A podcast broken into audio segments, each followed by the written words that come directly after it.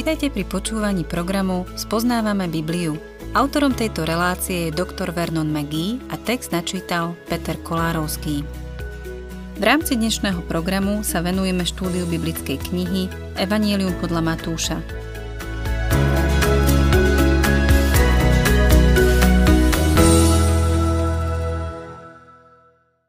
Milí poslucháči, na začiatku 24. kapitoly Evanelia podľa Matúša sme čítali, že potom, čo Ježiš vyšiel so svojimi učeníkmi z chrámu a utiahli sa na olivový vrch, učeníkov trápili tri otázky. Prvá otázka sa týkala chrámu, z ktorého podľa Ježišových slov nemal zostať kameň na kameni. Druhá otázka sa týkala znamenia jeho druhého príchodu a tretia otázka znamenia konca sveta – alebo konca súčasného veku. Prvej otázke sme sa venovali v predchádzajúcej relácii. Zničeniu chrámu došlo v roku 70 nášho letopočtu, keď Rimania obliehali Jeruzalem a po prekročení meských hradieb ho spustošili. Na druhú otázku Ježiš odpovedá o niečo neskôr, počnúc 23. veršom. Na druhej strane už čiastočne zodpovedal tretiu otázku – čo bude znamením konca sveta. V tejto súvislosti ich pán Ježiš napomenul, aby si dali pozor na ľudí, ktorí zvádzajú iných falošným učením.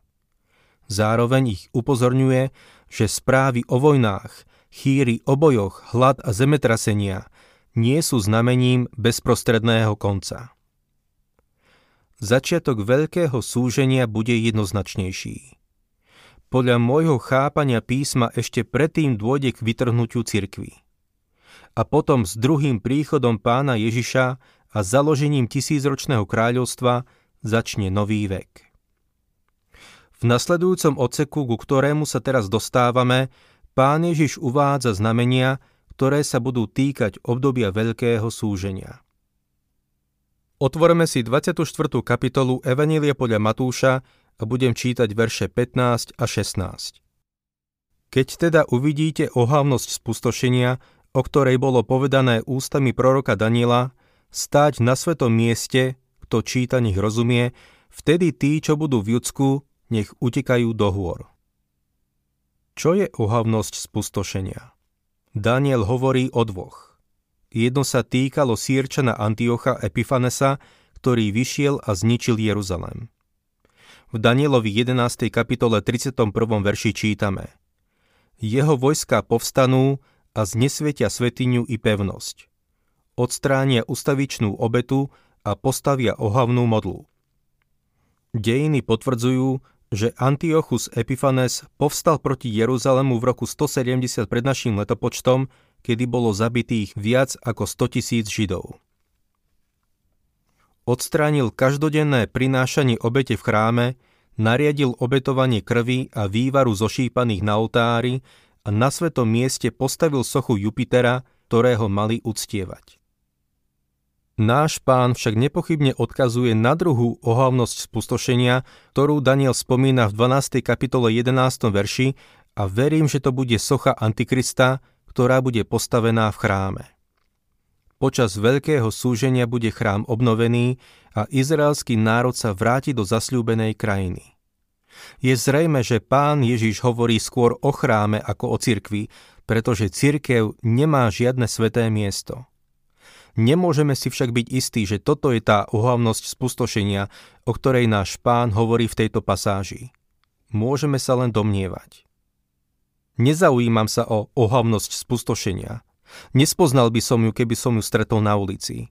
Ale v posledných dňoch sa ľudia budú o ňu zaujímať, pretože to bude znamením pre obdobie veľkého súženia.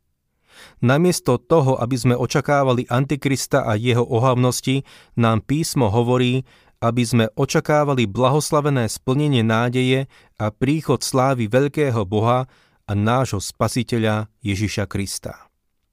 Pán Ježiš hovorí, kto číta, nech rozumie, to znamená, že ľudia, ktorí budú v tom čase žiť, to pochopia. Keďže my v tom čase asi nebudeme žiť, nezanechal nám veľa podrobností. V 16. verši použil ďalšiu príslovku času. Keď uvidíte ohavnosť spustošenia, vtedy Tí, čo budú v Judsku, nech utekajú do hôr. Od nás sa neočakáva, že utečieme do judských hôr. Bývam veľmi blízko pohoria St. Gabriel a môj sused mi hovorieva, že ak v Južnej Kalifornii spadne atómová bomba, pôjde tam k istému kaňonu a môžem ísť za ním, ale to nebude naplnením tohto proroctva. Týka sa ľudí, ktorí budú v Judsku. Ježišovo proroctvo sa týka ich, nie nás. Čítajme ďalej 17. verš. Kto bude na streche, nech nezostupuje vziať si niečo z domu.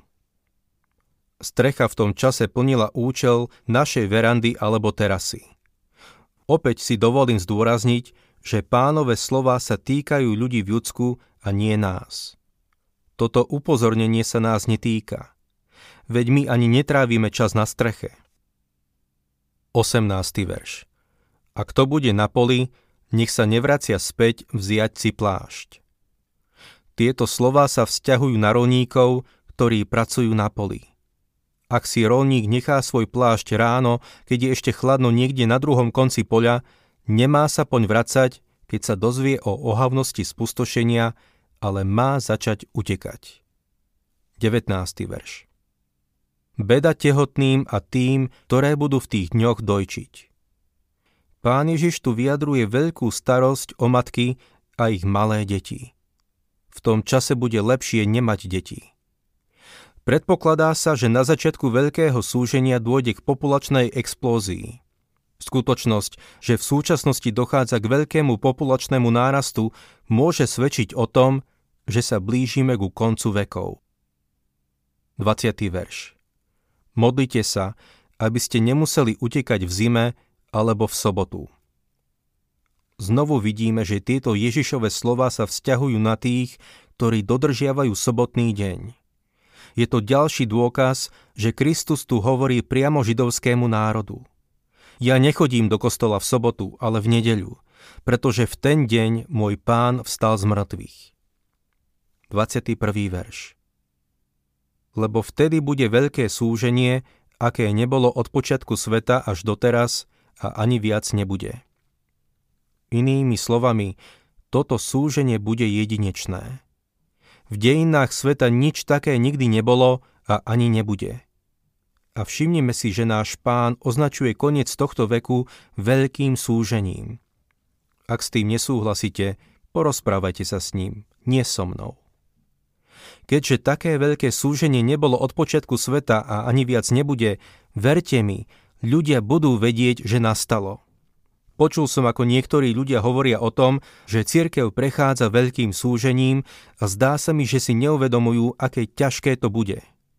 Dokonca sú ľudia, ktorí sú presvedčení o tom, že už žijeme v tomto období veľkého súženia. Nuž, doba je ťažká, to uznávam, ale naša doba je porovnateľná s akoukoľvek inou dobou v dejinách. Keď nastane veľké súženie, nič sa mu nevyrovná ani z minulosti, ani z budúcnosti. Pokračujeme 22. veršom. A keby tie dni neboli skrátené, nikto by sa nezachránil, ale kvôli vyvoleným sa tie dni skrátia. V zjavení Jána čítame, že počas veľkého súženia sa zničí tretina ľudskej populácie. Pri inej príležitosti bude zničená štvrtina obyvateľstva. Ide o jedinečné obdobie. Vo svetle podobenstva zo zjavenia 6 bude v tom období ohnivo červený kôň vojny, čierny kôň hladu a plavý kôň smrti a zemská populácia bude zdecimovaná. Boli časy, keď sa tieto slova zdali prehnané. Aj niektorí biblickí komentátori to považovali za zveličovanie. Avšak teraz, keď niekoľko krajín sveta má atomovú bombu, ktorá by dokázala zničiť zemskú populáciu, už sa to nezdá byť také prehnané. V tomto verši však nachádzame aj útechu. Ale kvôli vyvoleným sa tie dni skrátia. Boh nedovolí, aby ľudstvo spáchalo samovraždu. Preto to obdobie bude také krátke. Dostávame sa k odseku, ktorý sa týka Kristovho druhého príchodu. Matúš 24. kapitola, verše 23 až 25. Keby vám vtedy niekto povedal, hľa tu je Kristus, alebo tam je, neverte. Lebo vystúpia falošní mesiáši a falošní proroci a budú robiť veľké znamenia a divy, aby zviedli, ak je to možné, aj vyvolených. Hľa, povedal som vám to vopred. Aby zviedli, ak je to možné, aj vyvolených. Kto sú vyvolení? V písme rozoznávame dve vyvolené skupiny. Izraelský národ a církev. Musíme použiť zdravý rozum, aby sme vedeli určiť, ktorú skupinu tu má na mysli. O kom pán Ježiš doposiaľ hovoril? O Izraeli. Tým pádom aj v tomto verši hovorí o izraelskom národe. Ježiš tu nehovorí o cirkvi. Z času na čas sa niektorí ľudia nechajú zviesť. Aj všetci by sa mohli nechať zviesť. Ale nie je možné, aby sa Božie deti nechali zvádzať stále. To sa jednoducho nedá. Čítal som veľa listov od poslucháčov, ktoré o tom svedčia. Nedávno som dostal list od istej poslucháčky, ktorá sa vymanila z náboženského kultu. Po niekoľkých mesiacoch, čo počúvala našu reláciu, si uvedomila chybu v učení tohto kultu – Božie deti nie je možné zvádzať neustále. Nakoniec sa z kultu dostanú. Čítajme ďalej verše 26 a 27. Ak vám teda povedia, hľa je na pustatine, nevychádzajte. Hľa je v skrýšach, neverte. Lebo ako blesk vzplane na východe a zažiari až po západ, tak to bude s príchodom syna človeka. Na budúce už nebude žiaden Ján Krstiteľ, ktorý by ohlasoval jeho príchod. Ale keď príde, celý svet to bude vedieť a bude to všade také zjavné ako blesk. Búrku s bleskami vidno všade. Keď sa spustí taká búrka, všetci o nej vedia a niekedy je to hrozný zážitok. Taký bude druhý príchod pána Ježiša. Nikto ho nebude musieť ohlasovať. Keď príde, aby založil svoje kráľovstvo na zemi, každému bude jasné, že prichádza. Pamätajme na to, že jeho druhý príchod na zem sa netýka vytrhnutia. 28.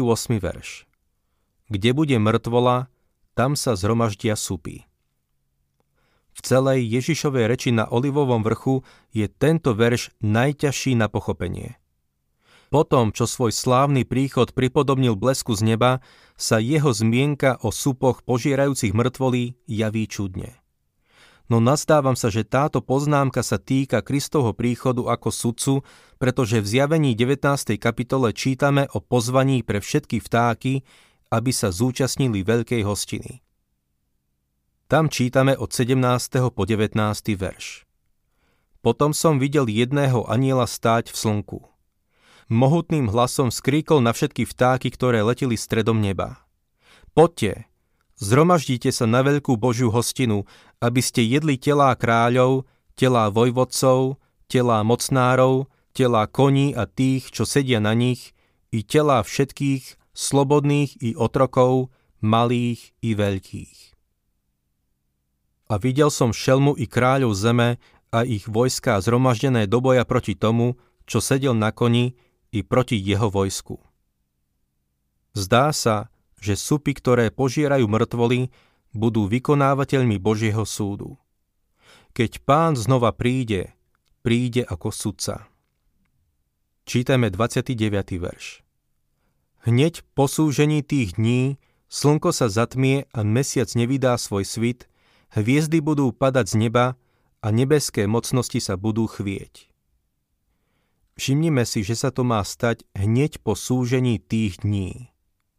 Podľa môjho chápania sa toto všetko udeje pri Kristovom druhom príchode na zem. 30. verš Vtedy sa na nebi zjaví znamenie syna človeka.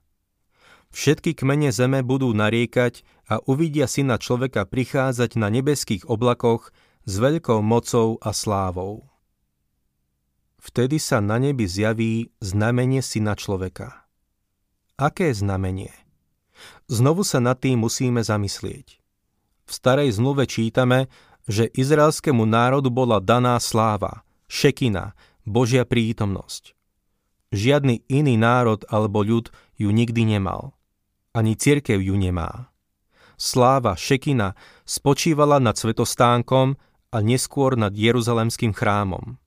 Avšak pre hriech Izraela sláva Šekina opustila izraelský národ. Keď Kristus prišiel, neodložil svoje božstvo, ale svoje božské privilégium, svoju slávu. Hoci Ján v 1. kapitole 14. verši hovorí, my sme videli jeho slávu, pretože boli chvíle, keď jeho sláva prenikala. Avšak verím, že pri jeho druhom príchode tá sláva, šekina, sa bude vznášať nad celou zemou a to bude tým znamením syna človeka, ktoré sa zjaví na nebi uvidia syna človeka prichádzať na nebeských oblakoch s veľkou mocou a slávou. Toto bude jeho druhý príchod, aby založil svoje kráľovstvo. Prečítajme si ešte 31. verš. On pošle svojich anielov s veľkou polnicou a tí zhromaždia jeho vyvolených zo štyroch svetových strán od jedného kraja nebies až po druhý. Tí vyvolení, ktorí sa spomínajú v tomto verši, sú stále izraelský národ. Starozmluvní proroci predpovedali, že Židia sa znovu vrátia do svojej krajiny. Podľa môjho názoru sa tento verš netýka cirkvy, ktorá bude uchvátená v oblakoch hore v ústrety pánovi. Pán príde osobne, aby k sebe vzal cirkev za zvuku polnice a jeho hlas bude ako hlas archaniela nebude potrebovať pomoc na to, aby zhromaždil svoju cirkev. Zomrel za cirkev a takisto ju zhromaždí. Keď hovorí, že anieli zhromaždia jeho vyvolených zo štyroch svetových strán, od jedného kraja nebies až po druhý, môžeme si byť istí, že hovorí o izraelskom národe. Posluhujúci anieli sa vždy spájajú s Izraelom.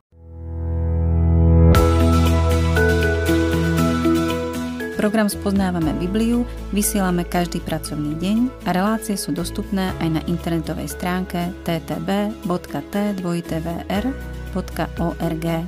Ak sa vám program páči, chceli by ste nám nechať nejaký odkaz alebo by ste tento program radi odporúčili ďalším, navštívte facebookovú stránku Spoznávame Bibliu alebo nám napíšte na e-mailovú adresu spoznávame.bibliu zavináč gmail.com.